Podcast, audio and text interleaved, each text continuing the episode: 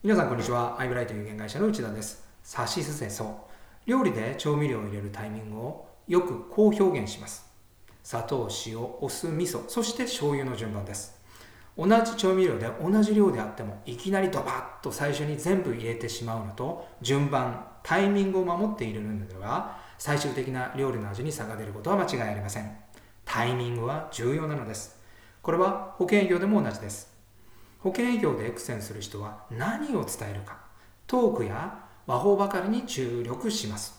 間違いではありませんがトップセールスは特別なトークや和法を使っていないことがほとんどです。特別なのは伝える順番そしてタイミングなのです。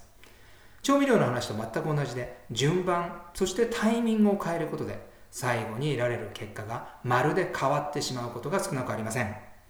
例えば契約者貸付をお客様に伝える場合解約返礼金の一部を借りることができる制度です。などといきなり伝えることも間違いではありません。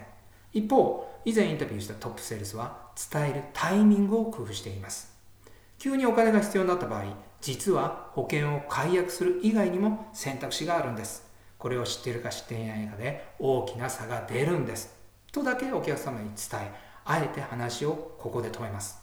するとお客様は「えそれ何?」とか「教えて」という返答がある場合がほとんどだと言います。質問されたら実は契約者貸付制度というものがございましてと説明するのです。